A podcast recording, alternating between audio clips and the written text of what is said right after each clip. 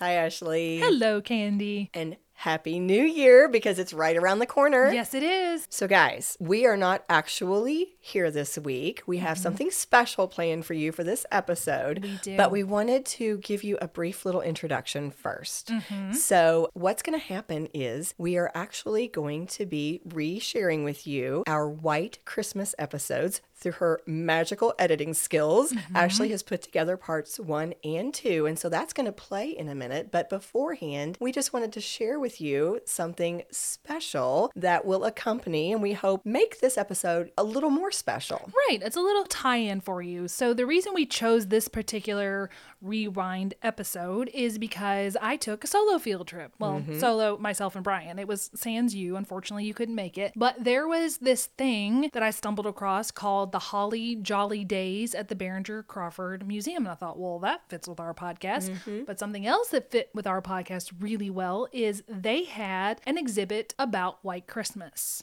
And this is directly from their website. It says, Rekindle memories and make new ones with the magic and merriment of the iconic 1954 film White Christmas at the Behringer Crawford Museum this holiday season. Irving Berlin's White Christmas, the exhibit, opens November 12th, so, so it's been open for a while, with costumes created by the legendary designer Edith Head, which we still need to do an mm-hmm. episode about, and worn by Kentucky legend Rosemary Clooney, Bing Crosby, Vera Ellen, Danny Kaye, among other stars. Studio props, sheet music, cast members' personal memorabilia, Oh and more goodness. will be on display. So we will be sure to include the Behringer Crawford Museum in our show notes so that if you would like to, in this week between Christmas and New Year, if you're Mm-hmm. looking for something to do, I highly recommend visiting this museum. It was only about $8 for admission. You could stay Mm-hmm. as long as it was open. It's very reasonable. Very reasonable. And it was so cool because it had something for everybody. It had toy trains for kids. It had the a holiday Barbie collection f- if you were interested in that. And it had this exhibit with all of these white Christmas costumes and memorabilia. And I took tons of photographs, which I will put on our Facebook page Oh, and I'll put on our show notes. So that will be fresh. But the reason we went on this particular day is because Heather French Henry was going to be there giving a talk about Mm-hmm. all of the costumes because she is actually the curator of the Rosemary Clooney house. Which I did not know until you shared that with me. Right, right. She has made it kind of, and this is really, this really moved me because she said one of her reasons for wanting to do this Rosemary Clooney house and to purchase, so she purchased Rosemary Clooney's old old home. It's kind of turned I it into a that. museum, and it has been her thank you because the second phone call she received if if you all don't remember heather french henry was our our kentucky miss america in the year 2000 mm. the second phone call she got was from rosemary clooney because mm. rosemary clooney according to heather said she knew what it was like to kind of come from a very small town and be thrust into the national spotlight and how hard that could be. So she called her every single week that she was Miss America that whole year, the That year is 2000. amazing. And this was Heather's way of just repaying that kindness Mm-hmm. and kind of keeping Rosemary's legacy going. So I thought that was a beautiful story. love that And their friendship was so, so beautiful. But I was so impressed. She walked in there and she gave an off the cuff talk about all of these costumes for 35 solid minutes. I Wow. mean, and She it knows was her stuff. She did. And it was supposed to be something where she would kind of walk around the rooms and talk to everybody, but there were so many people there to see her. It was standing room only. So she, from memory, just said, Well, in this room, you're going to see this. And then moving into this room, you're going to see this. And she went through the whole exhibit Wow. from memory and told you little bits and tidbits about each almost every piece of costuming which i thought was i was i was so impressed by her and we got to meet her afterwards and she was so kind and so down to earth and all the good things you've heard about her are are true she's a wonderful person That just sounds like an amazing experience for you guys, but It also was. what a great exhibit. I would be so interested to see all of the costumes and that Mm-hmm. memorabilia. it was a very very nice museum i i i wish we could have spent more time there but we had we had somewhere else to be that evening but i highly recommend going there Yeah, and the way you described it, you know, you could send the kids over here. Yeah. They could look at the toy trains and the Yes. Barbies, and you could be over here in this exhibit. looking at all the exhibits and can i just say vera ellen was so tiny 18 inch waist Oh my goodness. yes Wow. Yeah. Well, I think that is fascinating, and I love that as a tie-in to this rewind episode. To switch gears, Mm-hmm. Yes. just just a bit. to play the sad music. Yes. I also wanted to take this opportunity. We both did actually to to offer a brief correction. So here's our correction corner. I realized right after recording the episode on our A Christmas Story sequel, mm-hmm. yes, that I misspoke. I, well, I forgot a detail that was super important. And I think I even said it. It was during my cat's eye story. And I remember commenting, I'm not sure if I have my details right. I didn't. As soon as I got home, I was like, oh my goodness. I left out my dear friend Jennifer. We actually went to elementary school together for a few years. And mm-hmm. then we, we both moved away and we reconnected in college. And we mm-hmm. have been friends ever since. And her her husband Rocky, they're they're both dear friends. And so I'm listening back to my telling of the story and realize the most important detail is that Jennifer was the one who found that ah. game for us went out of her way went on a search. And so big shout out to jennifer. I'm so sorry that i forgot that in my first telling. And by the way love you and rocky. Mm. All right. Thank you. so you. my correction is that I remember I very pridefully pride pride goeth before a fall, but I very pridefully said, well, they had a continuity error because the little girl was wearing her eye patch, then she wasn't, and then she was re- re-wearing it when they did the thing with the stump and the the snowmobile. So on second watch, because I watched it again with Brian a few days after you and I did that that watch for the show, I realized that the reason she wasn't wearing it is because her brother was drawing a white like with paint. He was drawing an eyeball on the eye patch for her. ah So, So that's why she didn't have it on. it was intentional It was completely intentional, and I completely just there was a great joke there. Yeah, it was a great joke, and it went over my head. Now her eyes did look perfectly fine; they weren't bloodshot, nothing like that. So I, I could die on the hill and say, "Oh, it was continuity." I'm not going to. I'm just going to say I was full on wrong. They knew what they were doing. I should have known they knew what they were doing. So. Yes, that's my correction. So sorry to those lovely people who made a perfect film ex- when I said it. There's one problem. No, there's not. Ah. There's no problems. well now that we have that off our yes, chest Yes, and we can enter the new year unencumbered. that's right Yes. I think the only thing left to do is just to say to our listeners, guys, we love you. We hope you have had an amazing holiday season Mm-hmm. so far, and we are wishing you the best new year ever. Yes, and as the old joke goes, see you next year. But before we do leave you, I have a little surprise for you guys, and we have an audio clip to play before we go into the episode. So enjoy. Hi, everyone. This is Heather French Henry, curator of the Rosemary Clooney House Museum in Augusta, Kentucky, which houses the famous White Christmas costume collection. I'm delighted you're listening to Candy and Ashley today on the Scandal Water podcast as they highlight Irving Berlin's White Christmas, one of the most beloved holiday classic films. My family is delighted to add some extra sparkle to everyone's holidays by showcasing our White Christmas costume collection at the Behringer Crawford Museum this season, now through January 8th. Each holiday season, we travel the collection to museums across the country, which allows us to bring the collection to thousands of fans who may never get to visit it at the Rosemary Clooney House Museum. In the collection, you'll view amazing costumes like the famous Blue Sisters dresses, costumes worn by Vera Ellen, Rosemary Clooney, Bing Crosby, and more. Along with the costumes, we also have other production pieces and vintage lobby posters and cards. So come on out and see the amazing collection at the Behringer Crawford Museum in Covington, Kentucky, beautifully situated at the top of Devou Park overlooking the Ohio River Valley. We hope you enjoy this spectacular collection as part of their Holly Jolly Days. So, from all of us at the Rosemary Clooney House Museum to you, Merry Christmas and have a Happy New Year. Welcome to Scandal Water, where the tea is hot and the conversation lively. Your hosts, Candy, And Ashley. will discuss a peculiar story somehow related to the entertainment industry. This podcast might not change the world, but it just might satisfy your thirst for an intriguing tale. Oh, it's that time say. It's time to bend your ear when the silver screen appears. Stories about the stage and screen and everything in between. So come on and join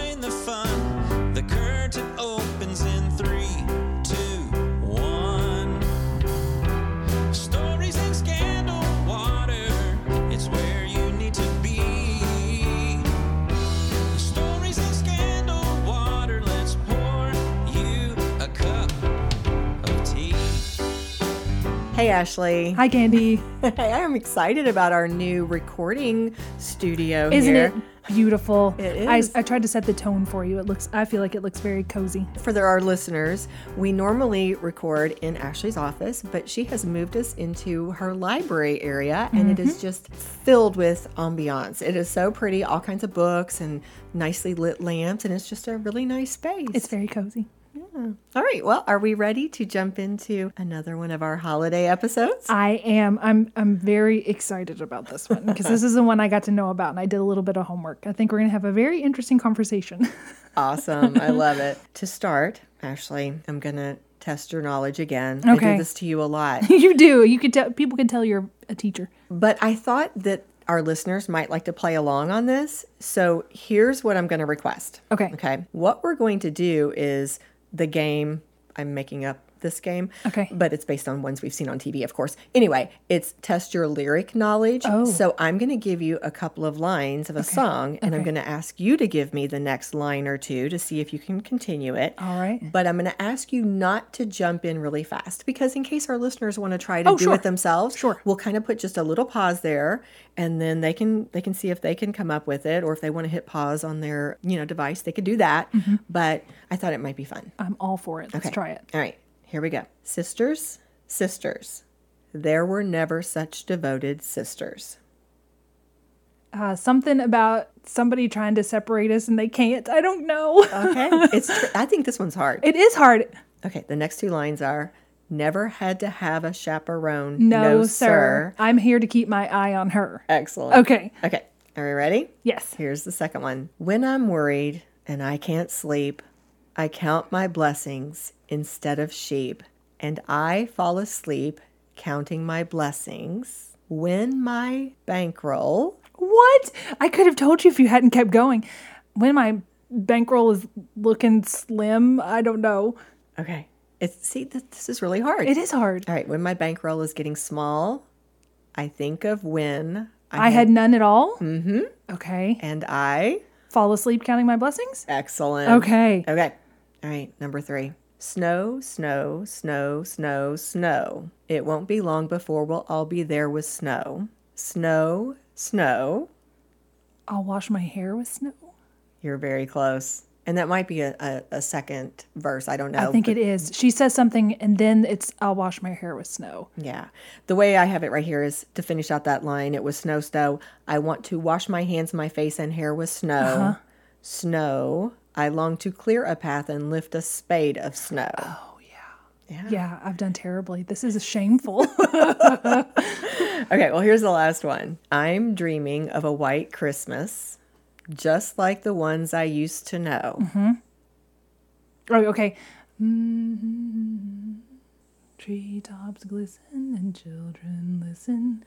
To hear. Hear sleigh bells in the snow. Right? Yes. Okay, good. Okay, all right. I redeemed it a little bit. Okay, so you already knew the topic, but I did. surely by now our listeners probably have already figured out as well that our topic today is White Christmas. Yes, yes. I mean, one of the classics. It is very much. Ashley and I had talked about this because it is such a well known, classic, beloved film. We thought we would make this particular episode a big one. In fact, we're anticipating we're probably going to have to break this into two parts because we're going to start at the very beginning. We're not just going to jump into the movie, we're going to back it up and we're going to talk about how this Origin story. Right. From the beginning. How did this whole thing come about? So I am going all the way back to the song and Irving Berlin. Yes. All right, here we go. Do you already have a lot of background knowledge about the song, Ashley, or, or the uh, the composer? No, not in this case. I, I don't know why he wrote it. For some reason, I'm thinking maybe he wrote it in July. I don't know why I'm thinking that. That's mm-hmm. but no, I don't know. That's why I'm kind of excited to know. The only thing I know about White Christmas is the film and also the play, which is why it's super shameful that I could not get those lyrics because I co-directed the play and of course I've seen the film. But you didn't have to sing the songs or learn No, the songs, and that makes a difference. It does. Yeah, you have a lot more to think about when you're directing and producing. It's true. Thanks for thanks for salvaging me. All right, so let's let's talk about Irving Berlin. He was actually one of America's greatest composers. years. He was a Russian Jewish immigrant who could not read or write music notation No kidding. but managed to compose over 1000 songs and several of the sources like labeled him as being the person who was the foundation of our american songbook So he could not say that again. He could not read or write music notation meaning So he could not write music or read music. i'm assuming yes that he did it by ear or that he See, I can't read music or write music either, but yet I'm not Irving Berlin. so this is a definite gift. I would like to have that talent, very specifically, but no, I don't have it. Very impressive. He is known for songs such as Easter Parade, No Business Like Show Business, God Bless America, and of course, White Christmas. Mm-hmm. In fact, one of the articles pointed out that White Christmas is probably one of his simplest songs. There are only 54 words and only 67. He referred to it as now classic notes in that song, but it is one of the most popular Christmas songs of all time. There's a news anchor, Charles Osgood, many years ago was talking about this, and he is quoted as saying that White Christmas is Irving Berlin's most enduring legacy because, quote, no song captures the spirit of the season better than White Christmas. Yeah, it really does. It's very, even though it's simple, has it has beautiful imagery. Oh, it does. Mm-hmm. Yeah. Well, it's interesting because some of the interviews were with Irving Berlin's daughter, Linda Emmett. And so she gave a lot of insights. Some of this came from her, some of this came from a researcher who wrote a book about Irving Berlin. But here are some interesting things about him. First of all, they both pointed out, the author of this book and his daughter, that because he was a Russian Jew, Irving Berlin really didn't connect to Christmas as a religious holiday. Okay. His daughter Linda said, quote, I think for my father that Christmas was an American holiday more than anything else. It was certainly nothing he was exposed to, to say the least, in mm-hmm. Russia. Mm-hmm. And so she explained that in her household, they were excited about Christmas. They had the Christmas tree, they had the Christmas stockings, the turkey, plum pudding, the whole deal, including what she called a general cheery atmosphere. And she said it was something that they as kids looked forward to tremendously. But again, because her father was a Russian Jewish immigrant, she said that for him, Christmas was not a religious holiday, it was a cultural one. Yeah, there's not any religious lyrics in White Christmas. Mm-hmm. It's, it's secular lyrics. Yeah. In terms of what prompted it, there's actually a lot of mystery behind it. Linda does not know when or where her father wrote it. Nobody can pin it down. Oh, I guess my July theory was totally wrong. Well, but but you know, you never know because Yeah. here's here's what she said. She thinks it was written in either 1938 or 1939. She said possibly in Arizona or maybe in New York or maybe he worked on it in both places. Uh-huh. But a different theory that they put out was that Irving Berlin might have written it over Christmas 1937, which was when he was separated from his family working on a movie called Alexander's Ragtime Band. And so he was in Beverly Hills alone, away from his Oh, that family. makes sense. So some people think that's when he did it. Mm-hmm. Either way, everybody agrees that he originally wrote the song. He intended it to be for this Broadway musical revue that was going to be about American holidays, and it never was produced. But Paramount Pictures liked that idea, later picked it up, and Holiday Inn. uh, later, yes, Okay. kind of turned into Holiday Inn. Okay. We'll get back to that one, of course, later. But we do know the one thing they agree on is that he wrote the song sometime in the late 30s, but it wasn't until later that something happened with it. So, again, here's a nice quote. This is from the author Jody Rosen, who wrote the book White Christmas The Story of an American Song. So, Jody says, and it wasn't until a couple years later, over the Christmas season of 1940 into 1941, I believe, that he kind of took the song, the half finished song, out of what he called his song trunk.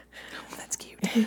And it's great because several people mentioned this that Irving Berlin would just start songs and he would tuck it away and then he would pull it out later when he wanted to use it. I kind of have that in writing. I have little notebooks that I'll have ideas for just an idea for a sketch or a couple lines or a line of dialog and then mm-hmm. I just put them in this little notebook and I go back to them. yeah, it's like all these like you know germs of ideas mm-hmm, that you don't mm-hmm. want to lose so you have to mm-hmm. capture them but but i love that well i mean i guess if you're going to compose a thousand songs you better have a lot You of better have a ideas trunk. right? But anyway so rosen continues by saying over that christmas season that year berlin rewrote the lyric and it was then, after he'd written it, that he came into his song publishing offices and announced to his musical secretary, I've just written a new song. Not only is it the best song I've ever written, it's the best song anybody's ever written. and it was a white Christmas. He's very humble about it too. yeah. And then Jody Rosen went on to say that he felt one of the most surprising things was not just the popularity of White Christmas, but the fact that it was actually kind of a blues song. Hmm. Like if you consider how it comes across, it's kind of melancholy. Mm-hmm. it really is. And they have a theory, several people have a theory about this. This was in many articles. Rosen is quoted as saying, I think this really makes it stand out amongst kind of chirpy seasonal standards like Rudolph the Red-Nosed Reindeer, Let It Snow. And he said, I think it's one of the reasons why people keep responding to it because our feelings over the holiday season are ambivalent. Mm. So that the part that I was actually getting to, their theory about why it was melancholy is a lot of people think that it was because Berlin was thinking about his son who had died on Christmas Day in 1928. Oh. He was only three weeks old. And so every year on December 25th, he and his wife would visit their baby's grave. Oh my goodness. And so a lot of people think that White Christmas actually um, kind of is almost like a tribute to his son, or yeah, and that's why I guess it's so that, sad. that, that does make a lot of sense because it, the first lines are I'm dreaming of a white Christmas just like the ones I used to know. Mm-hmm. And it's like I think it's saying I'm dreaming of a way of things the way they used to be. So maybe Mm-hmm. prior to the baby's death when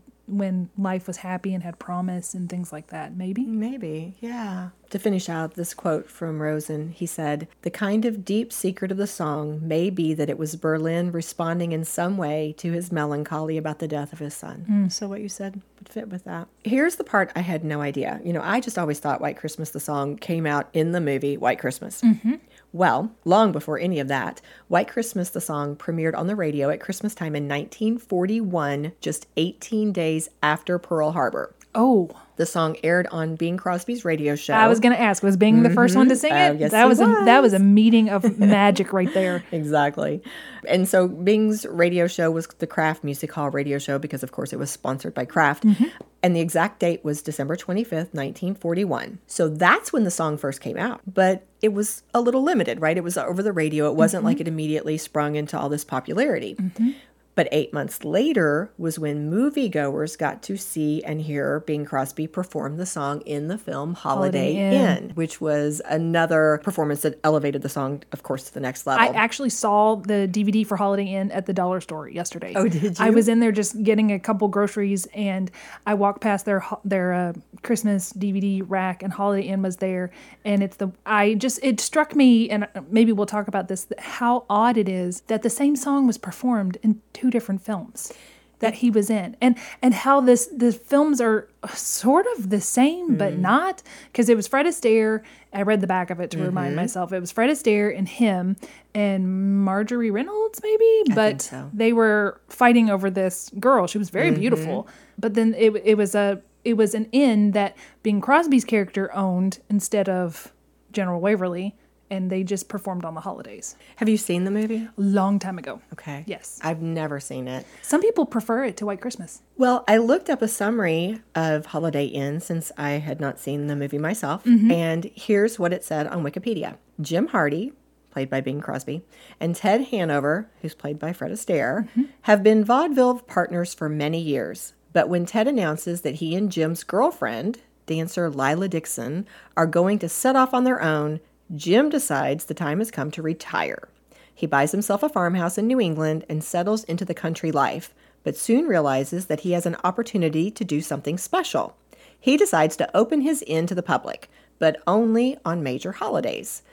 Things are going well for him until his old partner Ted shows up and sets his sight on Jim's new friend, Linda Mason, who is, as you said, played by Marjorie Reynolds. oh I got the name right You did get it right. Yeah. A different summary was helpful to me because it gave a, a different little twist to it. Here's here's another short summary. Holiday Inn, however, centers on Jim, a man who has left show business behind to settle down on his farmhouse in Connecticut. Looking to shake things up with a bit of song and dance, Jim meets Linda, a talented school teacher. Together, they turn the farmhouse into a fabulous inn with dazzling performances to celebrate every holiday from Thanksgiving to the 4th of July. Hmm. And I like this summary because as I was doing my research, that was one of the things that I kept noticing was they talked about how one of the differences between the mov- two movies because mm-hmm. because that was a point that came up was there were so many similarities, but mm-hmm. one of the differences was that White Christmas will be so focused on the Christmas holiday, mm-hmm. whereas this one actually was almost like a musical revue of all the holidays. Mm-hmm. Yeah, And I thought, well, that's a key. Yeah, that's a key contrast there. Also, as someone who has been on the ground floor of founding a theater, it it just brings me no end of delight when it's just like, oh, an innkeeper and a talented teacher decided to get together and do these shows, and it's like it was immediately a success. and we toiled for years, you know. It's just like, oh, great. Mickey and Judy put on a show in a barn, and it was great. If only life did work that I way. know it doesn't. Wouldn't that be great? Uh, well, before we continue, why don't we take a little break? Sounds good to me. Hi, I'm Matt C. Adams of Hired Hand Studios.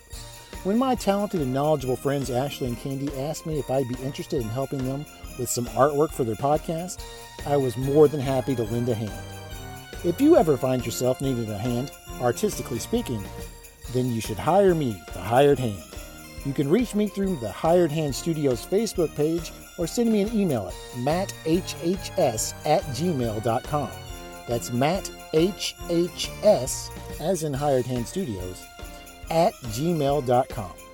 Thanks for listening, and I look forward to hearing from you. So, as Ashley had already said, of course, this this movie also introduced the song "White Christmas," and you know both movies are going to end up having this song in it. It did take it to a broader audience. It was originally intended to be sung by someone else, one Really? of the female leads. I bet Bing was like, mm-hmm. no, this is my song. Check did- my contract. The very fine print says my song. Well, it did not say who decided, but they did mention that Berlin gave the song to Crosby and that it became a classic. And oh, this is so cute. Irving Berlin ended up winning an Academy Award for the song, the, in the, the version that's in Holiday Inn. And this is so cool. It is the only time in history that an Oscar presenter ever opened an envelope and read his own name as the winner. He presented his Oscar to himself. They must not have thought he was going to win. I, I have no idea. Or they thought this is going to be the cutest ruse ever.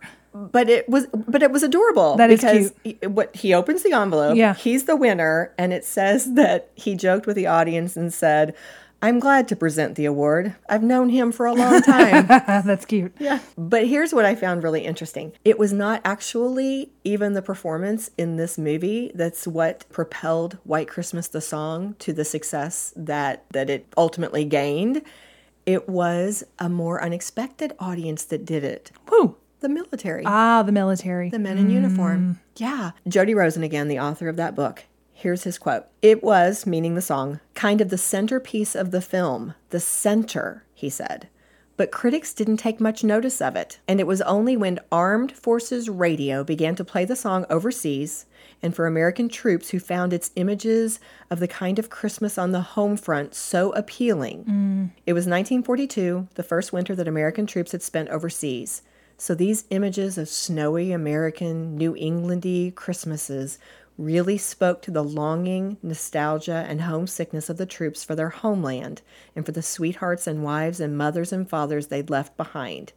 It was the enthusiasm of these troops that really propelled the song and made it a hit. That's that's that's neat, and it also makes a lot of sense why when they went on and did White Christmas, the film, that they started him singing it at the very top of the very top of it in mm-hmm. a military situation. Mhm, absolutely. Mm-hmm. Yeah, the war ends up playing a huge part in that movie. We're going to mm-hmm. come back to that a little bit more later. But it was it was interesting. The song was requested so much by the troops that Bing felt a little uncomfortable about it. Remember, he would do he was great about doing all those USO appearances overseas. And so he would go over there, he would perform uh-huh. for them.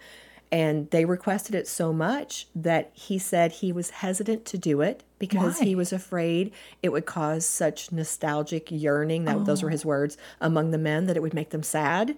But then this is what he said in an interview. He said, Heaven knows I didn't come that far to make them sad. Yeah. For this reason, several times I tried to cut it out of the show, but these guys just hollered for it. Oh. Yeah. That's what ended up really pushing it forward and making it this the huge hit that the song became. In fact, one interview I saw talked about this woman who went out with her uncle and they bought the sheet music to that song right before he went overseas uh-huh. himself and then after he was killed in the war. Oh. That was one of the things that she kept because it was meaningful. Oh, gosh. Yeah, it was So it sounds like, from what I'm gathering, it sounds like from the origin of the writing of the song. Like sometimes when you pour your emotions into something that transcends it. So, if indeed he did write this out of grief and of times gone by for the death of his mm-hmm. son, it sounds like that, whatever chord he struck of melancholy and of mm-hmm. longing, the same people who are in that situation of loss and losing friends and missing their family and missing the way things used to be, mm-hmm. it just resonated. It struck that same human emotional chord. Absolutely. I'm kind of spoiler alerting, but this song has sold over like 50 million copies. It, has been recorded by It was the number one artists. song up until Mariah Carey's All I Want for Christmas Is You. It was the number one single, I think. Christmas single. I think um, Candle in the Wind maybe have overtaken it. I think you're right. It was, I believe, um, Elton John. Elton John. Thank you. It does say in my notes that it's the best selling Christmas song of all time and also the best selling single ever according to the Guinness Book of World Records. Really? And Mariah, I thought Mariah's took that over. Well, maybe my source was outdated. Maybe, We'll have maybe. to check that one. Okay, we will. Okay. Should we take a break before we go on? Sure, let's do it.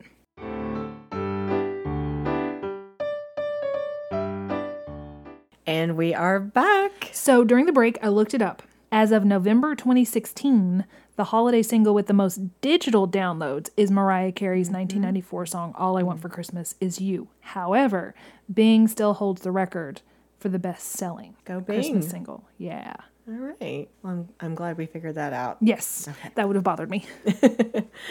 So, as we said, White Christmas was such a hit that Irving Berlin was inspired to write an entire movie about it. So did he write the movie or he wrote the songs for the movie? well, okay, great clarification. He did not write the movie script, but he would create all the songs. Gotcha. So basically, he would he was very instrumental in creating the plot of the movie as well because of that. Paramount was obviously all on board with this too. They had they had it in mind that they were going to take advantage of the success of Holiday Inn as well, and of course the success of the song. So this is what inspired them to move on to White Christmas, the movie. Here's what it said in one article. Riding high on the reception of Holiday Inn, Paramount hoped to repeat their success with White Christmas and considered it a loose remake of the earlier film. Right? In fact, the studio opted to use the exact same farmhouse in both Oh, pictures. yeah. Yeah. So the point you made earlier, I didn't want to jump into it back Oh, then, but yeah, you yeah. were dead on. I even read an entire article that basically said it was phrased more eloquently than this, but it was basically like, okay, these two movies are so much alike. Let's try to compare and contrast Uh-huh. them to really pull apart how they might differ because they were very similar. In fact, it was intended that they were going to use the same actors. They wanted, oh, yeah. They just straight up said, let's just redo it. and put a tiny different spin on it and see if we can't Mm. sell it again. Yeah, for sure. Well, I guess if they didn't have VCRs back then and they didn't have a play a way to rescreen something, you could just make the same movie and re-show it. Why not? Why not? Yeah, new songs, new twist. Yeah. But we're going to save our conversation about White Christmas for our next episode. Okay. Armchair psychologist. So, to end this one, Ashley, I thought I would ask you that part about the song being melancholy, Yeah. being bluesy, that's intriguing to me. Mm-hmm. So, what are your thoughts about Christmas songs being melancholy like that? Well, Christmas Eve has always been my favorite holiday, mm-hmm. and I'm kind of a melancholy person. I mean, you wouldn't know it from the podcast because. Uh, I mean, you just wouldn't know it. But I tend to look on the more melancholy side of things. So, Christmas Eve to me is still when there's all this hope and all the mm-hmm. movies happen on Christmas Eve, and there's so much goodness that can still happen on Christmas Day. I get really depressed mm. because it's the end of things. You know, now the decorations are going to come down. Now we go into the dreary January and things don't really pick up in Kentucky at least until maybe March. So you're mm-hmm. looking through this dreary to come. I wish we could keep Christmas lights up through February or till daylight savings ends or whatever because they just have so much holiday cheer and I just feel like it's also a time of reflection. What have I done this year? How have I treated people this year? How have I been as a person this year? And sometimes you don't measure up and you think, "Oh, I should have done better," which is leading into the resolutions and all that, all that kind of stuff. I just feel hmm, I can understand the melancholy of the holidays. Yeah, that was a really thoughtful response, especially when you just got hit with this question out of the blue. It, what it made me think about was he had made the comment about other songs being so cheery and so mm-hmm. chirpy. Mm-hmm. And I guess that's true. Like a lot of our songs are very upbeat because they're about the anticipation of Christmas. Mm-hmm. You kind of named it, right? We have like six or eight weeks of anticipation and the joy and the excitement, and Christmas is coming. And I think White Christmas is more, it taps more into the nostalgia mm-hmm. and the feelings mm-hmm. and memories of childhood Christmases. Mm-hmm. And as you, I think you used the word, or somebody did, uh, you know, longing and yearning. And some people don't have good memories of Christmas because they don't get along with their family. Mm, and they're sad at Christmas because there isn't that family connection and they're going to be alone. And it's just, it heightens whatever emotion you're feeling throughout the year. It's kind of like you repress everything, but Christmas brings it out hmm. and makes you face it. That's interesting. Yeah. I really see why White Christmas is such a, a lasting classic song. When you mm-hmm. stop and think about it, it may be simple, but it does touch your emotions. Mm-hmm. It really mm-hmm. makes you stop, it makes you think. It's just a beautiful song. It really is. And now that I know that it's stuff about his son, that makes it even more poignant to me. Mm-hmm. I agree. Well, let's end on that note, Ashley. All right. Who would you like to cheers? Let's cheers to Irving Berlin, mm-hmm. the composer of that beautiful song, and to mm-hmm. Bing Crosby for doing such a wonderful job singing it. He it. did. He they used to say that he had a voice of like liquid gold. Mm, it was. In, in that song, I would agree. Yes. Yeah. Cheers. Cheers. We are back. Today we're going to finish our two-part focus on White Christmas and we're going to dig into the film today. Ooh, that's exciting. so so actually let's start by just hearing a little bit of your impressions of the movie. I don't know if you want to start with that. Oh no. oh no. So let me just start this show off with a blanket apology to all people who love the character of Betty Haynes. She drives me bonkers. Not Rosemary Clooney. Rosemary Clooney is a lovely woman, and she only said the words that the writer wrote down for her. Not my friend Charlotte, who is a lovely woman who played this character. The written Betty Haynes drives me crazy. she drives me crazy, and I've got I've got a few little. If we get to that, I I, I watched the film a couple nights ago, and I made notes Oh. of specifically Oh, wow. incidences where she drove me zonkers. Oh my goodness. Betty, get ready. Betty, get ready. It's it's a perfectly delightful film up until the housekeeper overhears oh. and that false conflict comes in to play. Because anytime that you can have a conversation and it would cure the conflict, it's not Mm-hmm. a real conflict. There you go. That's it. Okay. Gotcha. All right. Well, now I'm looking forward to hearing you rip into Betty. So Again, not Rosemary, not Charla, the written Betty Haynes. Okay. Okay. Good. All right. Got something to look forward to. Yes. Jumping back in, we we spent a lot of time last time talking about the lead-in, right? The creation of the song, how the song elevated through to popularity through the troops. It's premiering in the movie Holiday Inn, and now we're ready to talk about White Christmas, the film, the musical itself. And so I'm not sure if our listeners are aware of this, but many articles refer to it as one of the all-time great musicals, one of the most popular, of course, we all know this, mm-hmm. holiday movies of all time. Mm-hmm. But at the time it came out, it was the highest grossing film of 1954. It earned $12 million. Wow. It was the biggest hit of director Michael Curtiz's career. The co-stars being Crosby and Danny Kaye were ranked at that time number 1 and number 3 box office stars in the country. Wow. They had great chemistry in the film. Oh, they did. And the song White Christmas at that time the movie came out was already the most successful song in American history. right? That, that probably helped it a whole lot. Oh, for sure. Yeah. And so, what it said in one of the articles was that, of course, we know Irving Berlin had written that song way before, mm-hmm. and Bing Crosby had performed it on the radio on Christmas Day of 1941. All of those things had happened, the hit movie, etc. But it was a no brainer, of course, for Hollywood to capitalize on that. So, as early as 1949, which is five years before the movie is actually released, yeah. yeah, the movie White Christmas was already in preparation at Well, yeah. Paramount. Yeah. Mhm. And as we've already said, their idea was to just kind of showcase Irving Berlin tunes and reunite the stars of Holiday Inn, Bing Crosby and Fred Astaire, recycle the parts of the earlier film that had worked, but mix in some new stuff.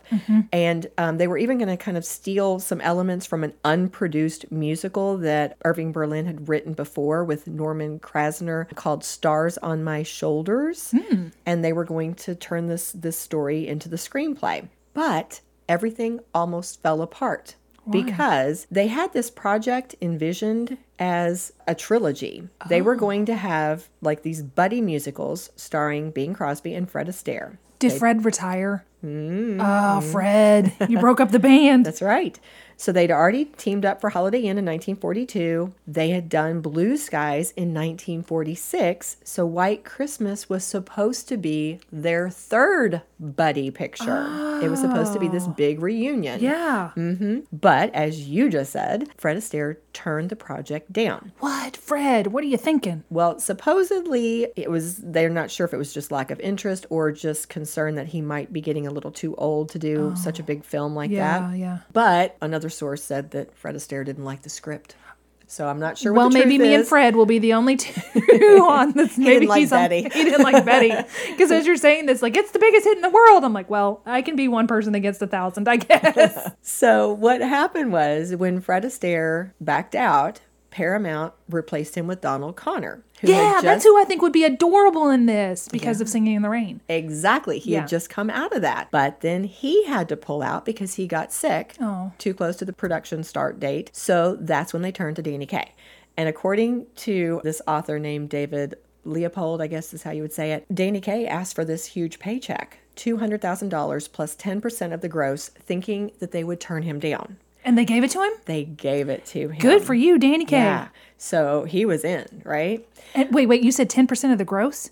Mm-hmm. Man, you could retire off of that. Right. But then they almost lost Bing Crosby too, because in January of 1953, when Fred Astaire decided to back out of the project, Crosby was thinking maybe he didn't want to do the film.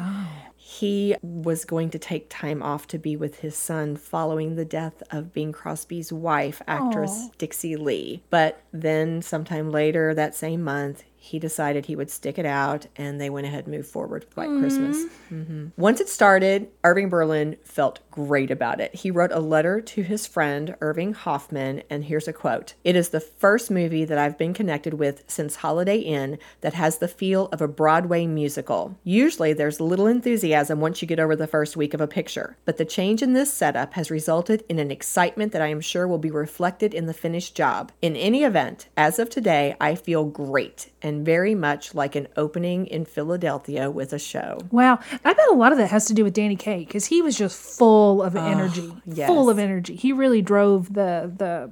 He steamrolled through that. part. Yeah, I, I saw several things in different sources about how much fun he was, mm-hmm. always joking, his mm-hmm. energy. I mean, I think everybody loved him. Yeah. Well, in case you've never seen White Christmas, the movie, which I find hard to believe anybody's Why would you be never listening seen to it, yeah, right? but here's the IMBD summary. Having left the Army following World War II, Bob Wallace and Phil Davis team up to become a top song and dance act. Davis plays matchmaker and introduces Wallace to a pair of beautiful sisters, Betty and Judy, who also have a song and dance act. When Betty and Judy traveled to a Vermont lodge to perform a Christmas show, Wallace and Davis follow, only to find their former commander, General Waverly, as the lodge owner. A series of romantic mix ups ensue as the performers try to help the general. Those are not mix-ups. well, to support what you've been saying, there there were several people who said they felt the plot was a little thin. you think? Mm. Mm-hmm, mm-hmm. So again, to fill in a, a little bit of the gaps, because the general's about to go out of business because there's no snow, mm-hmm. the four performers decide they have to put on a show to save the inn, and guess what happens? It's a success. yes. Ah! and they get to sing a lot of beautiful Irving Berlin songs. Yeah. An interesting little tidbit is that Paramount chose White Christmas to be its very first movie produced in VistaVision. I do. I have that in my note. Oh, yes. cool. Opening thing Paramount presents first picture in VistaVision. which was a big deal at the Yeah. time. It was their widescreen answer to CinemaScope, apparently. Mm-hmm. And it was such a big deal that the New York Times talked about the technical achievement in its review, saying the colors on the big screen are rich and luminous, the images are clear and sharp, and rapid movements are got without blurring.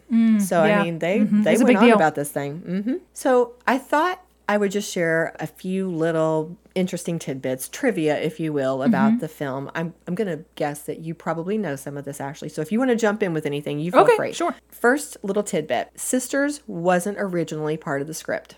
Now I didn't know that. I knew that the reprise was not a part of the the film. Okay. Actually, that's what I meant. Oh. So I just didn't express it well. So Okay. tell me what you know about that. Um, well, I think that they were goofing off between sets and they were lip syncing it or something, and the director thought it was the most hilarious thing, so he just added it into the script. 100%. It said that Bing Crosby and Danny Kaye were goofing around. And as you said, the director was watching it, loved it. Here's the part that I thought was cute. It said, in an effort to liven the performance up and to kind of, you know, get to Bing, thing. Danny Kaye improvised that moment when he begins to slap. Y- You can see um, Bing actually start laughing. Yes. Yes, that's genuine laughter. It, literally, it said it caught him off guard and he could not stop laughing. And It's then- very then it- cute. It, cracked up Danny Kaye a little bit too. And they thought that that was the best take. Like they Yeah. wanted to use it. Yeah. So it ended up in there. Another little tidbit the song Snow was written years before White Christmas. It was originally entitled Free and it had nothing to do with winter at all. In fact, going back to that idea we talked about before, Mm-hmm. his Rosemary- trunk? Yep. Rosemary Clooney said it was one of his trunk songs Ah. and that he had set it aside and then he pulled it out of his trunk and he rewrote it and used it I wonder if he had an, a literal trunk or if that was I just what he called it. I wonder that as well. Hmm. And then there's another little part in the movie where the Haynes sisters tell Bob and Phil that their brother is working out of the country in Alaska. Alfalfa. Yes, Yeah. yes. That picture, exactly. Well, why don't you finish the sentence so people know what, what we mean? Well, okay. Earlier in the movie, when they are in a scene in the overseas during the war, there's a picture or it's a reference to the dog face boy, mm-hmm. right? It's when they're changing clothes. Yeah, they talk about the dog face boy. How could he have sisters this good looking? But then they show the picture of him, and it's the I don't remember the actor's name, but he played Alfalfa in The Little Yes. Rascals. The point I was going to make here is they refer to being out of the country in Alaska, and that's Oh, yeah, because yeah. the film was released in 1954. Alaska was not part of the Yes. U.S. at that time. It- Yes. it, was it was just a territory. So You were out of the country. It wasn't until 1959 that Alaska was a state. So think about that. That's amazing. Yeah. So another interesting tidbit is that they had to change some lyrics for Bing Crosby. Irving Berlin had the song, of course, we, we know it, Gee, I Wish I Was Back in the Army, and it said something about seeing Crosby, Hope, and Jolson all for free hmm. because they were big wartime entertainers. But then when Bing Crosby got cast in the movie, well, that would have broken the fourth wall to Right, have right. referenced him. It turned into the lyrics we all recognize now, which was Jolson, Hope, and Benny all for free. That's cute. Yeah, here's another one. I've got all kinds of interesting little tidbits from these sources. After the final shot had wrapped, the actors were told that they needed to redo the finale because the king and queen of Greece were visiting the set and the producer wanted to give them something to remember. So they had to reshoot the entire scene just for the king and queen, but they didn't have Bing Crosby because he had left to go play golf. and they also didn't even bother to put film in the camera. Wow. Yeah. Oh, here's here's a cute thing too. One source said that when Bing left to go play golf, he told Rosemary to cover for him. Nice. Yeah. And, I mean, how big a star are you that you can just, you know, I'm not going to appear for the Yeah. king and queen of, what'd you say, Greece? Mm-hmm. I'm going to go play golf instead. Yeah. And they let him do it. Crazy. Just another little tidbit. This will be our last little piece of trivia, and then we're going to take a look at some of the casts. But Irving Berlin was nervous about how the film would be received. It said that he wasn't always on the soundstage, but he would show up every day at the cast recording sessions for the soundtrack, and he would pace so much around the studio that finally they said that Bing Crosby went over to him and said, There's nothing we can do to hurt this song. It's already a hit, you know? Like, Chill out, bro. calm down. calm down. Okay. So, do you want me to do any of my little trivia for Uh, my yes, notes? this would be a great time to do that. Okay, well, I won't. I won't go into the character assassination quite yet. I'll just do the, the trivia stuff. So, did you notice that at the? Oh, I don't know if you watched the film, but the credits are actually at the top of the show. Oh. It's back when they used to do their credits before the film. You know, did now we do their that. we do the credits later. And one of the credits was for Edith Head. Have you ever heard of Edith Head? I have not. Well, she'd be a really cool episode because she was a very famous costume designer. Hmm. But I think later on in her life, she was almost kind of like the lady, well, the entity that wrote the Nancy Drew stories. She was a real person, but then other people would do the work and it would just have mm-hmm. her name on it. So she was oh. very prolific because it wasn't always her doing it. Maybe you're wrong, but that's what I think I remember. Oh, this may be something to do in show notes. We can post this. Do you remember a long time ago they used to have a cartoon that had Bing Crosby and Frank Sinatra playing chickens, and they would they would sing to the they would have singing contests. I don't know. do if it- not remember Okay, I may have to I may have to post this, but I can I have a memory of this cartoon where they played these crooner chickens and they were trying to get the chickens to lay eggs and who could get which one of them. And I'm almost positive they had a Bing one and they had a Frank Sinatra one, and they Oh were my seeing goodness. what the girls were just swooning and they were like bloop, bloop, bloop, bloop, laying all the eggs. Oh, oh. Also, Bing added the spice to his line. So if you hear, it's kind of like jive talking. He said a slam bang finish or uh, this hunk of dynamite. He would add that stuff. Mm-hmm. So he was just doing that. that was mentioned that Rosemary even commented on it how much he would ad lib, and because it was Bing Crosby, They let him do like, it. They let him do it. Well, he didn't even have to perform for the king and queen of Greece, so we That's know where, where he is ranks and stuff higher than the king and queen of Greece.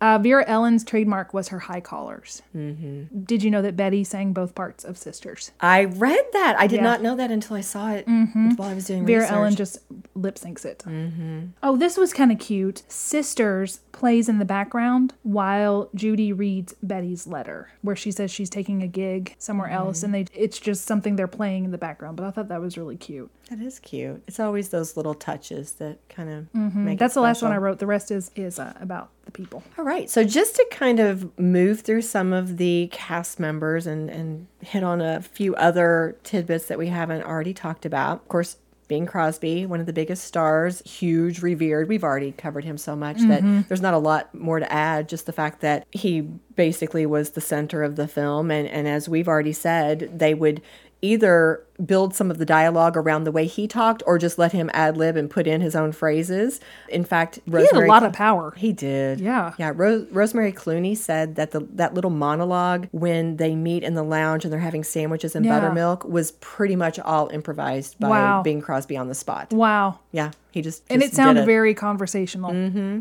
because it was. He was just being himself.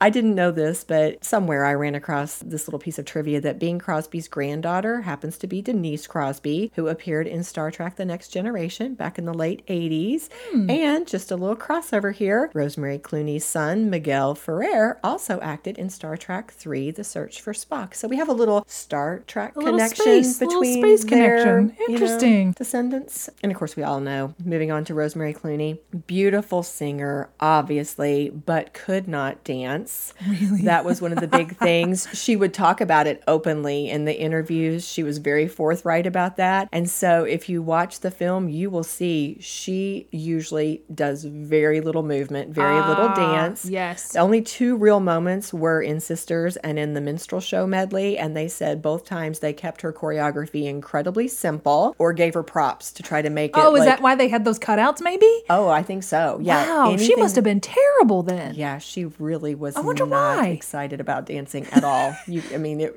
But did was- you notice how much they had Vera Ellen dance? I think she danced more than anybody else had a featured moment. Like Bing had a few solos, of course Rosemary had a few solos, but I didn't keep count. But it felt like we were constantly seeing her dance more than we saw the other ones, heard the other ones sing. And I didn't know this until I was preparing for this episode, but apparently it's because she was considered to be one of the best dancers in Hollywood at that time. Oh, Like she was known for this. And Okay. I think in the same way that you would have thought of Fred Astaire, like you're going to let him Uh-huh, dance, Uh-huh. you're going to let Vera Ellen dance. Okay. Yeah, it was a big deal. So I thought it was interesting though the two sisters, one can't dance and the other one can't sing, Right. and they pair them up and just you know Just made make work. this work. But yeah, she played Vera Ellen played Judy Haynes, while we, as we've already said many times, Rosemary Clooney was the one who played Betty. And as you said, Rosemary sings for Vera Ellen. The only time we actually hear Vera's voice is when they are disembarking the train in Vermont and they sing the opening lines of Snow. Oh. it's actually Vera Ellen who says Snow. Oh, that must be why Mm-hmm. when when that happened, I looked at Brian. I was like, "Oh, that sounded weird. That sounded off." So it must be why she must have tried to sing it. I thought it was Danny Kaye though. I thought that's odd. I thought Danny Kaye could sing. It just hit my ear wrong. Yeah, you, you knew something was off, but Something you was quite off, tell yep. what it was. For the other songs, it was mainly a lady named Trudy Stevens who did not get credited. They dubbed her that. Mm. in. Uh, the biggest trivia I guess we haven't mentioned is Clooney is her her famous nephew Well, yeah. is George Clooney. Yeah, Just in case anybody didn't know. I, I don't know if he says aunt or aunt, but he calls her Aunt Rosie. Oh, Yeah. not anymore. Well, yeah. But he, Actually, I can cut, I can cut that. okay. All right, moving on. So as um, all right. So as we've said, Vera Ellen was considered to be an amazing dancer. She had started dancing at the age of 10. At 18, she became one of the youngest Radio City Rockettes, and she mm. performed in several Broadway shows before she headed to Hollywood. In fact, here's a little extra I'll give you. Growing up in Norwood, Ohio, which was a suburb of Cincinnati, she actually carpooled to dancing classes with Doris Day. Oh, I love Doris Day. Now, about the high collars. Yes. A lot of people say that the fact that you never saw her neck was because she had an eating disorder. I would I would think mm-hmm. so. In one of those outfits, it's the one where she's got the red belt, or it, it just looks like oh that is that is too cinched. It's too cinched. That is a lot of speculation mm-hmm. says that. However, I did run across Bill Dennington, who is a longtime friend of Vera's, said in an interview very mm-hmm. publicly, all of her life she wore something around her neck. A necklace, a choker, a scarf, a collar, etc. It was her trademark. Hmm. Like Van Johnson wore red socks. Mm-hmm. I saw her neck many times. It was lovely. Oh, Yeah. okay. So her friend was saying, It's just something she decided to She- do. This is just her thing. Yeah. Now, there were huge age differences. Speaking of these characters we've already introduced, Rosemary Clooney, of course, plays Betty Haynes. Mm-hmm. She's supposed to be the older sister to Judy, played by Vera Ellen. Mm-hmm. But Rosemary was actually seven years younger. Younger, okay. When the film came out, Rosemary was 26, Vera Ellen was 33. Now, Bing Crosby was the love interest to Rosemary Clooney's character. He was 51 when the movie debuted. Oh dear. 25 year age gap. Yeah, Ro- but Rosemary was a. I don't mean this in a negative way. It's like some of the people back then did not look their age. They looked older than their age. Rosemary looks mature and in her, I would say like 30, 31, 32. She doesn't look like a 20 year old. Just uh, maybe it's the style of her hair or the way her makeup is done, but she just looks mature. I And- agree. And it's just people of that era just kind of seemed ageless, like they, she could be any age. Well, and editorial comment. I think even today we're too caught up in a number anyway. Mm-hmm. I mean, it's like what's believable on a film. And here's another example. The fella, Dean Jagger, who played the retired elderly general, was actually born a few months after Crosby. I mean, they were that close. Well, th- now that is one thing I noticed. I thought both of them, Mm-hmm. Bing and Danny, looked too old for their roles. Bing looks about the same age as the general, and for the general to call him son, and he's smoking his pipe, and it's like, you guys look like you're contemporaries, Right. And Danny looked like they were. They should have been about ten years younger, Yeah, probably, I agree. to make that timeline work out. So Danny Kaye was multi-talented. This fellow was known as not just an actor, of course, but as we saw in the movie, he could sing, he could dance, he was known to be a comedian. And when you look at his career, boy, does he cover a broad Prolific. Oh goodness, yes. But a few highlights. He was really actually well known for running a radio program. There was a Danny Kaye show that ran on CBS in 1945 and 1946, and it made him become very popular. Mm. And then he actually had to kind of leave that radio show because he started touring at the end of World War II on a USO USO tour. Okay. And so they had to get some people to fill in for him. So he did a lot with this tour. And when he came back, he got more into the movies, I think, at this mm, point. Okay. The thing that I know him from is my mom used to have a not used to. We we have a Christmas albums, you know, the famous mm-hmm. Christmas albums that would get put out by the stars. One of the songs on there was Jingle Bells. I think it was Jingle Bells, but it was a tongue twister. He would sing like Jingle Bell, Jingle Bell, Jingle all the way. Oh, what fun it is riding one horse open sleigh. And he would say it really fast. As I was doing the research, I did see that his wife, Sylvia Fine, it mentioned that she wrote many of the tongue twisting songs for which he became famous. So apparently that was like a big thing for him. It must have All these tongue twisters. Those were the main actors in the movie. But just to share a few other interesting appearances, Ashley had already shared with us that the dog faced boy, Benny Mm-hmm. Haynes, who was brother to the two girls, I just found his name. That's actually Carl Switzer, Oh, who yes. played Alfalfa in Yes. the original Our Gang, or, or we may know it as the Little Rascals. Mm-hmm. There is another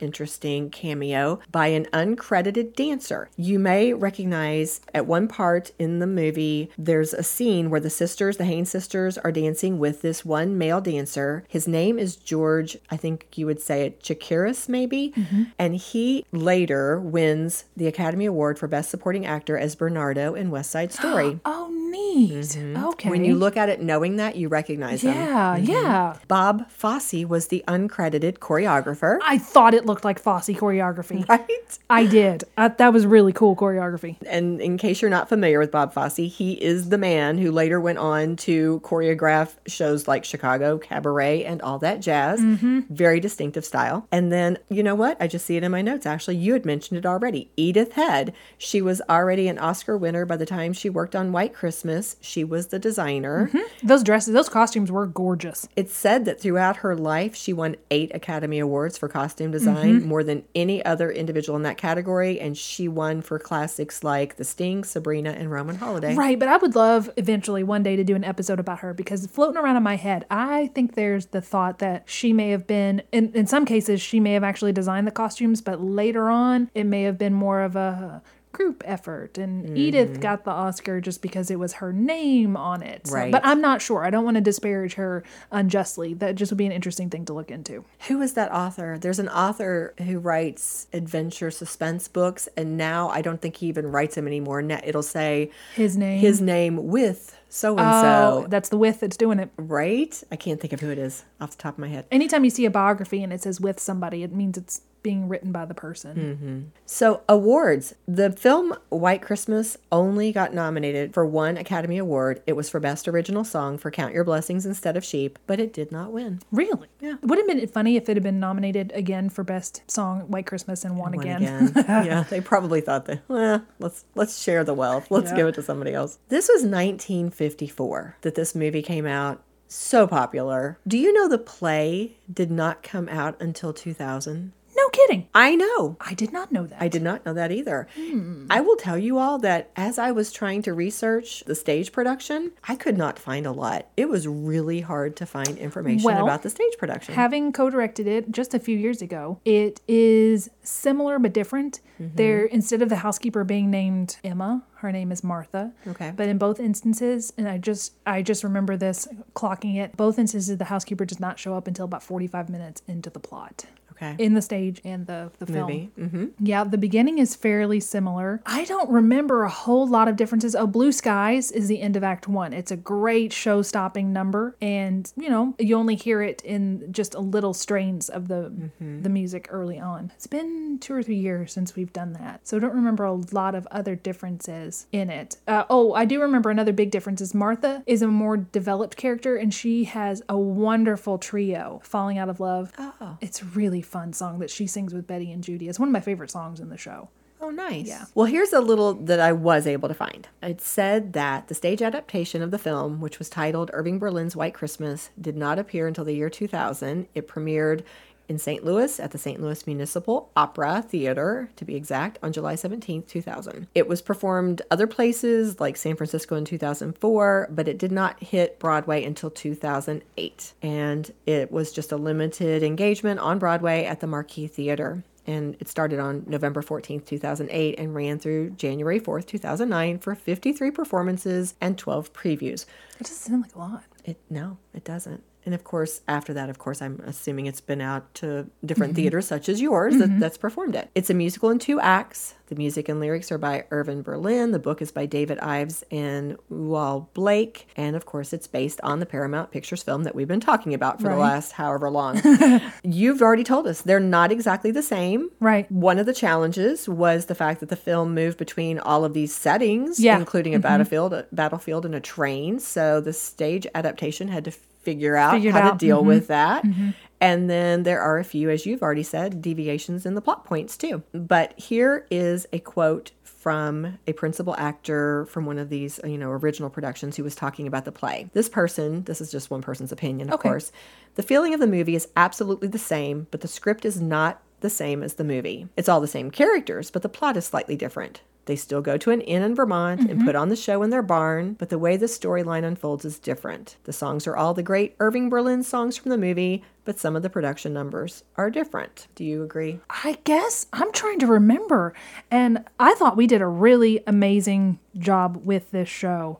I thought the dancing was wonderful. But I am trying to remember what is different about it. One thing that I loved in the film and that I or we replicated, I hope, on stage is there is a song, Love and the Weather, that's mm-hmm. added.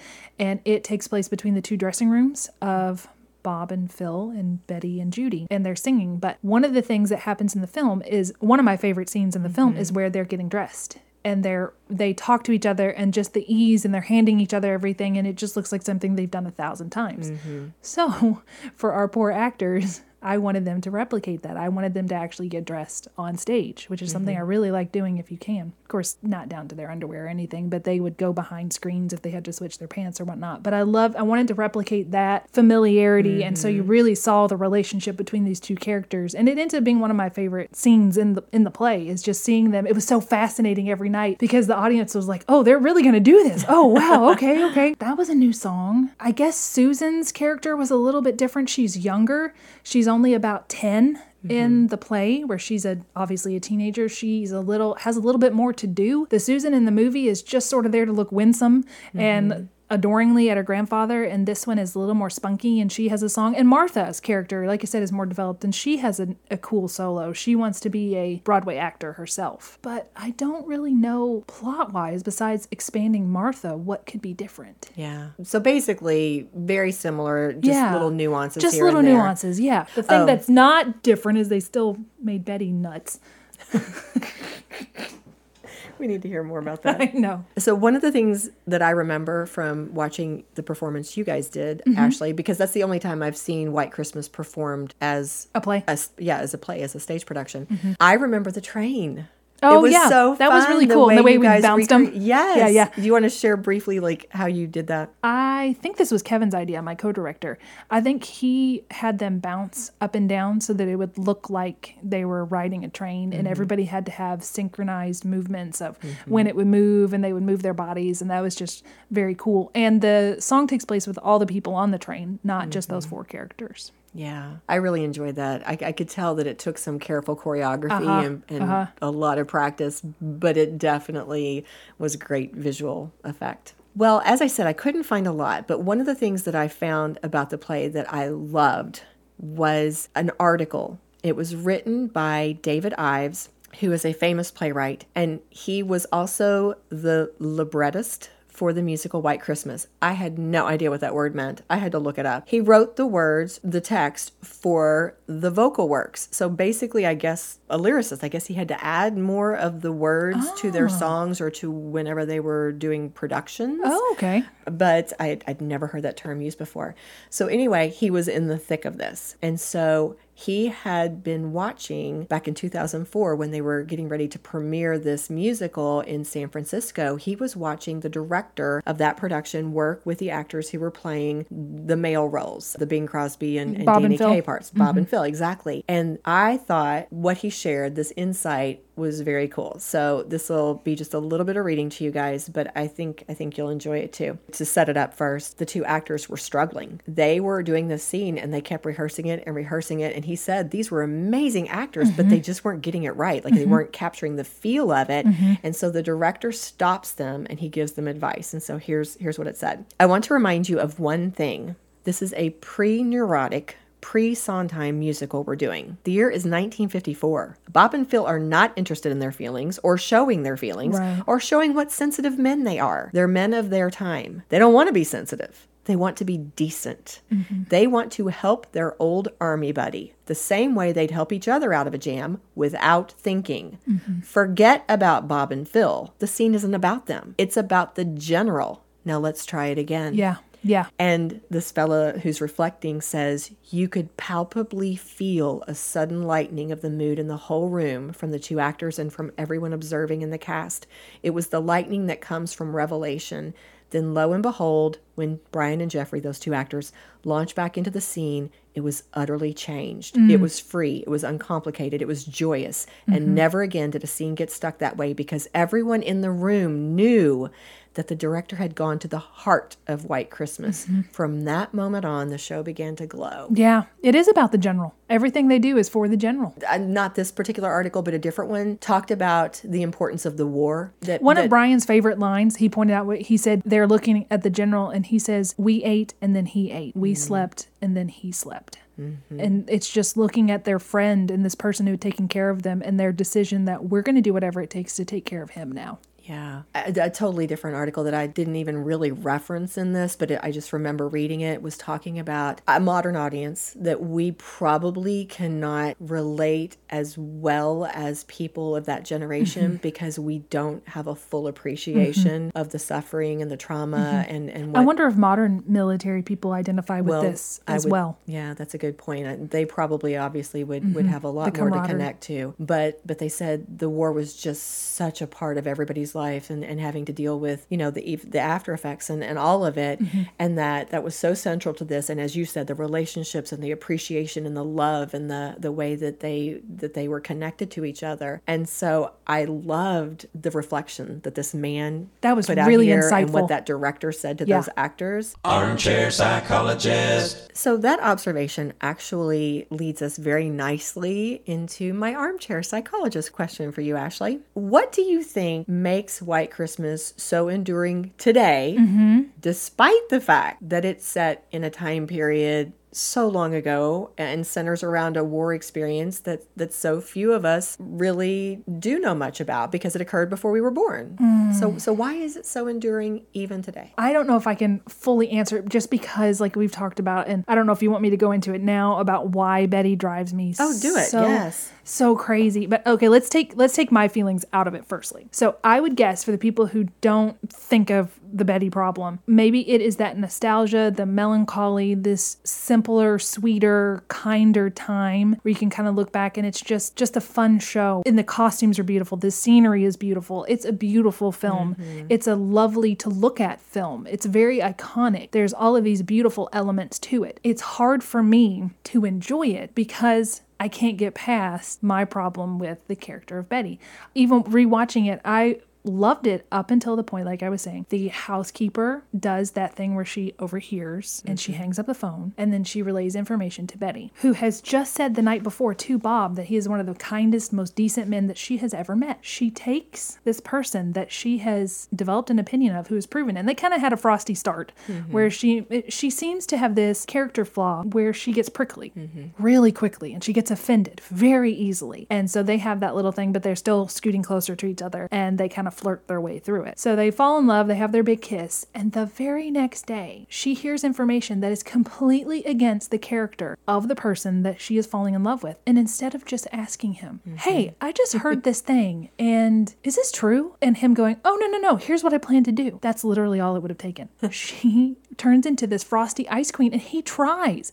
Men of that era, usually, not trying to generalize, men of that era typically did not talk about feelings, but he attempts things. He goes, Hey, what's going on? Let's talk about this. Mm-hmm. What's, you know, not a big deal if you were upset about the kiss. It's just a little kiss, you know, tell me, tell me what's happening. And she won't do it. She walks away. She will not do it. And anytime that someone is that, she ghosts him, she won't answer him. That's problematic to me. And and to me, I'm like, Bing, take all these little red flags and go f- make yourself a scarf and get out of there because I think you'd be better off without her. And then something else that she does is she goes to the carousel club, right? She gets this new mm-hmm. thing. So she she abandons her sister and they, they have a contract with the general, remember? He's going to pay them anyway. She leaves in the middle of a contract that is not finished and goes to the carousel club. She figures out what's happening. She leaves that place and goes back to the inn. so Betty has now broken two contracts. Betty is a bad business person.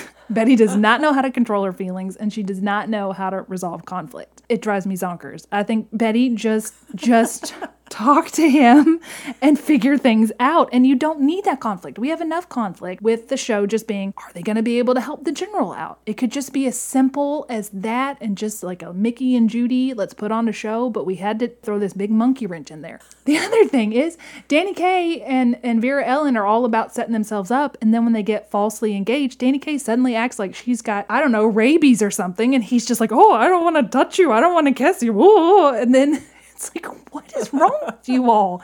They just they're that That's that's my problem. That is so That's a funny. summar summarization of my problem. Okay, I'm going to say I've always been annoyed by the whole Betty, the, you know, the misunderstanding, all of that as well, although I forgave her very easily. But you've brought up an interesting point. I, I feel like it was orchestrated, right? Like the whole point is the audience needed to see how incredibly decent and wonderful Bing Crosby's character We was. We saw that anyway. We did. I agree. But but I believe that that was the idea behind that move on the part of the writers yeah. and we just needed they wanted us to just to see what a wonderful man he was and also to show how much it meant to Betty's character. She values morality and decency. But and- she's not being decent. well, that's the funny part She's is until being until you said that it had Yeah. never occurred to me how ironic it is Yeah. that she's not being decent yeah, herself. anytime you have a conflict with another person and instead of just talking to them and straightening it out, I've had that, you know, in past where you've had something with a friend and they just won't talk to you. Just let's Mm-hmm. talk about it. Let's straighten it out. It don't be this ghosty ghoster. She's just she's acting a fool. she's just acting like a fool. Well, I love that perspective because I had never really thought about it that way before. I just was annoyed. I just was mm-hmm. annoyed by the whole misunderstanding. It was like, come on. But I saw what I thought was the purpose behind it. And I guess that's what I'll say is I think that that's one of the reasons why I do think it's enduring is because it's about decency and helping others Yeah, and- and being- self-sacrifice. Yeah, Bing and Danny have amazing chemistry, and they're the the scene with the general when the gen when they trick him and he comes out mm. and his face and he gets so emotional. I felt myself getting like that swell of emotion with how much this meant to him that his men still came back and how when he appears on the television he says you know i know it's a lot to ask you but if you could just come for the general it's for the general and those mm-hmm. men packed up and they showed up mm-hmm. for their general Yeah, that's the part that always got me. Yeah. Yeah. and that actor, you know, the general doesn't have a big part in that movie, but he does such a good job of of appealing to my emotions. Yes, very that much. scene with those soldiers, oh my goodness, it gets me every time. Me too. In fact, quick funny story. My husband is not a huge fan of musicals. I mean, some of them, especially if he knows the music and he likes it, he, you know, he'll go for it. But I had convinced him He'd never seen White Christmas, the film, Mm-hmm. and they were doing one of the regional theaters at Derby Dinner Playhouse. They Mm-hmm. were doing several years ago White Christmas, and I convinced him, "You will like this." And I, you know, oh, the the military and, the, and there's, there's wonderful scenes and etc. Got him to go. Turns out it was a musical revue. It was not actually the story. it Oh, was no. not the It stage was play, just songs. and it was nothing but songs. There wasn't. I don't know if there was a storyline at all. I'm not sure there were two lines of dialogue. I probably would have enjoyed thing. that more because we would have taken the problematic Betty element straight out of it. my poor husband. But Suffered through. But when I told him he would like it, I was thinking of exactly The what we were just talking about, the relationships and, and that moment at the end. One when- thing is really cute is when Emma, the housekeeper, kisses him, and then she ki- or she kisses Danny and then or Phil, and he says his idea, and then she kisses uh, Bob, and then Bob's like, "Woo, come here again." so maybe he should have gone for the housekeeper instead of for Betty, who is not good in business ventures. Maybe. Well, to wrap things up, I think this is a nice, nice build on that, a nice piggyback. Going back to that same fella, David Ives, who worked with the original production. Mm-hmm. In that same article, he turned from the story that ref- that reflective story that he shared with us, and he was talking about if you wanted to produce this play yourself, if you were an actor or a theater group that wanted to put this play on, he had advice to give. Okay. And here is what he said If I had any advice to give performers, directors, designers launching into this show, it would be this outward simplicity and inner generosity. Mm. Outward simplicity means not hammering jokes in the contemporary sitcom smirking slash mugging manner, mm. but letting laugh lines land as they will with all the modest ease of 1954. The humor has to come from character, not from knowingness. Inner generosity means making your every acting objective about the other person. Mm. Speaking and listening are more important than trying to be funny here because it's humanity that's on offer, not snappy lines. In short, this show can't be played as a musical of today. To mm-hmm. work, mm-hmm. it has to remain true both outwardly and inwardly to the era the movie it's based on was written in. Mm-hmm. That's one of the reasons people want to see White Christmas because they want to inhabit that more innocent world of 1954 for a couple of hours, a world of uncomplicated friendships and simple open feelings. It's the world of everyone's inner Christmas, where Scrooges are transformed and true love comes wrapped as a gift and snow falls when it's mm. supposed to. Oh, I love that. Isn't that beautiful? That is beautiful. Thought that'd be a good way to end. I agree. Cheers to all the people involved with White Christmas. Yes. Yeah. And happy Christmas to our listeners. Yes. Merry happy Christmas. Happy holidays. Thank you guys for listening to us. Cheers. Cheers. If you love what we do, please rate and review our show. Or you can become a supporter by making a donation through buymeacoffee.com slash scandalwaterpod. Whether a single gift or a recurring monthly donation, it would go a long way towards supporting our work and allowing us to keep the tea brewing. At our website, www.scandalwaterpodcast.com, you can submit questions or your own story ideas, access our sources and show notes, see the merch we offer for sale, and more. You can join the Scandal Water community through our Scandal Water Podcast Facebook page or follow us on Instagram or TikTok at Scandal Water Podcast. This episode was executive produced by Candy Thomas, that's me, and Ashley Raymer Brown. That's me. It was researched and written by Candy Thomas and edited by Ashley Raymer Brown. A special thank you to Josh Martin, who wrote, composed, and performed the Scandal Water theme and other music, Matt C. Adams, who created the artwork, and Joshua Reith, who designed our website and provides ongoing technical support. As a reminder, this podcast is purely for entertainment purposes. The thoughts and opinions of the host during each episode of Scandal Water are their own and do not reflect the opinions of any future guests, advertisers, or clearly professional psychologists. Thanks for listening.